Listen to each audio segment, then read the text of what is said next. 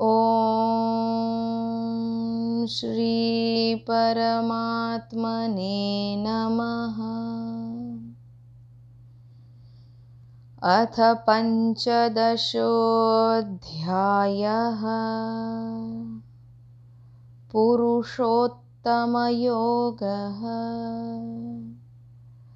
श्रीभगवानुवाच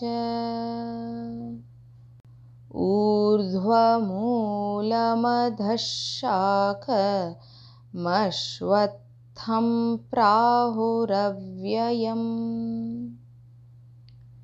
छन्दांसि यस्य पर्णानि यस्तं वेद स वेदवेत्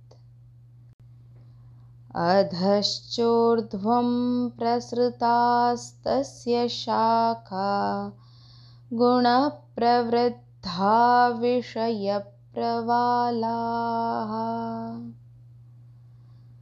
अधश्च मूलान्यनुसन्ततानि कर्मानुबन्धीनि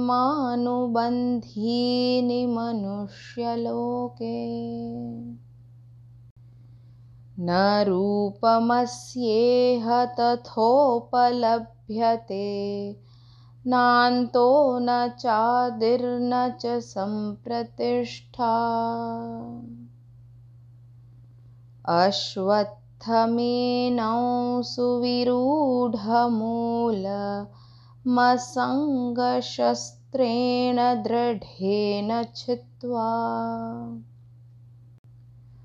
ततः पदन्तत्परिमार्गितव्यै यस्मिन् गता न निवर्तन्ति भूयः। तमेव चाद्यं पुरुषं प्रपद्ये यतः प्रवृत्तिः प्रसृता पुराणी निर्मानमोहाजितसङ्गदोषा अध्यात्मनित्या विनिवृत्तकामाः द्वन्द्वैर्विमुक्ताः सुखदुःखसंज्ञैर्गच्छन्त्यमूढाः पदमव्ययं तत् न तद्भासयते सूर्यो न शशाङ्को न पावकः। यद्गत्वा न निवर्तन्ते तद्धाम परमं मम।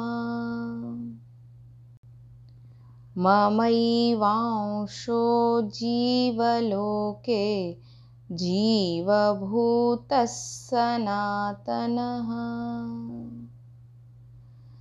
मनःषष्ठानीन्द्रियाणि प्रकृतिस्थानि कर्षति।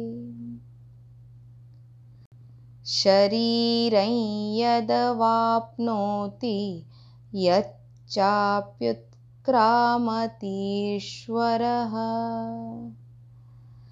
गृहीत्वैतानि संयाति वायुर्गन्धानि वाशयात्। श्रोत्रं चक्षुस्पर्शनं च रसनं घ्राणमेव च।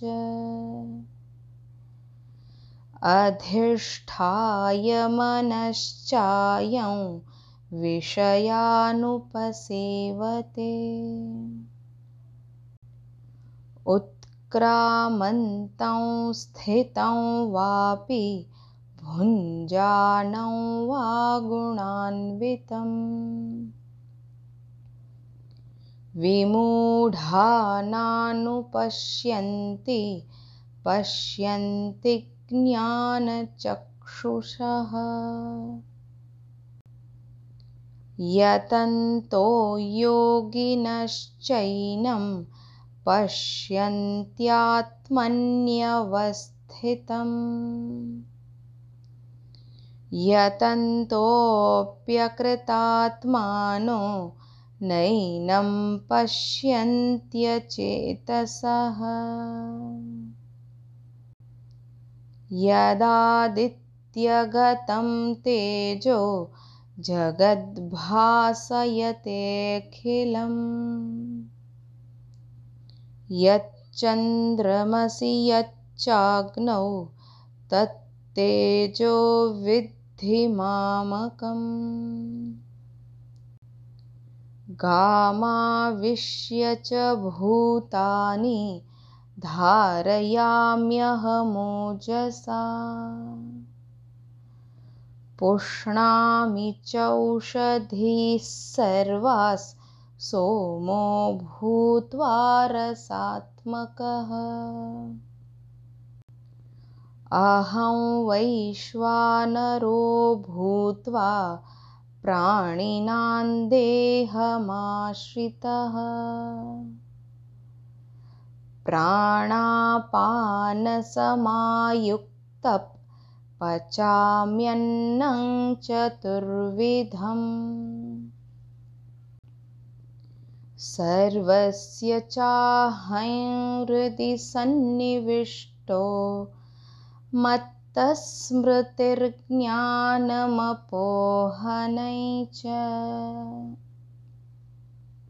वेदैश्च सर्वैरहमेव वेद्यो वेदान्तकृद्वेदविदेव चाहम् द्वाविमौ पुरुषौ लोके क्षरश्चाक्षर एव च। क्षरः सर्वाणि भूतानि कूटस्थोऽक्षर उच्यते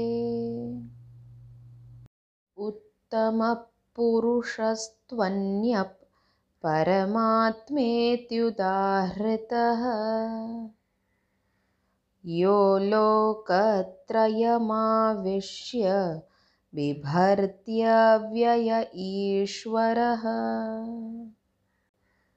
यस्मात्क्षरमतीतोऽहमक्षरादपि चोत्तमः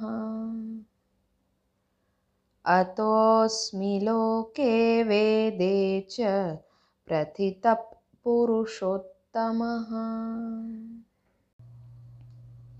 यो मामेवमसम्मूढो जानाति पुरुषोत्तमम्।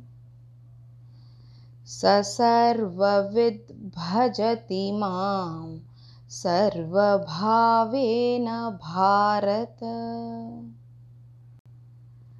इति गुह्यतमं शास्त्रमिदमुक्तं मया नघ। एतद्बुद्ध्वा बुद्धिमान् स्यात् कृतकृत्यश्च भारत। ॐ तत्सदिति श्रीमद्भगवद्गीतासु उपनिषत्सु ब्रह्मविद्यायां योगशास्त्रे श्रीकृष्णार्जुनसंवादे पुरुषोत्तमयोगो नाम पञ्चदशोऽध्यायः। हरिः ओम्